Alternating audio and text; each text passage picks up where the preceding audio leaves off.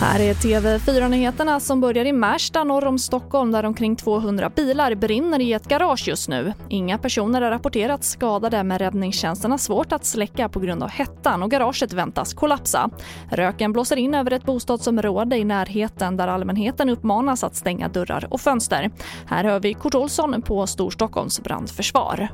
Lite explosioner har det varit från garaget.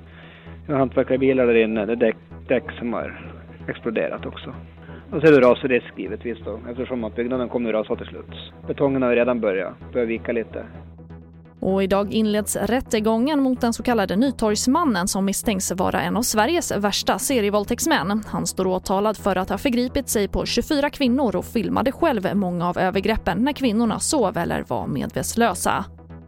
Och vi avslutar med att Norge är inne i en fjärde smittovåg enligt Folkhälsoinstitutet. Under gårdagsdygnet noterades 1294 nya fall, nästan dubbelt så många jämfört med en vecka sedan och dygnsrekord under hela pandemin.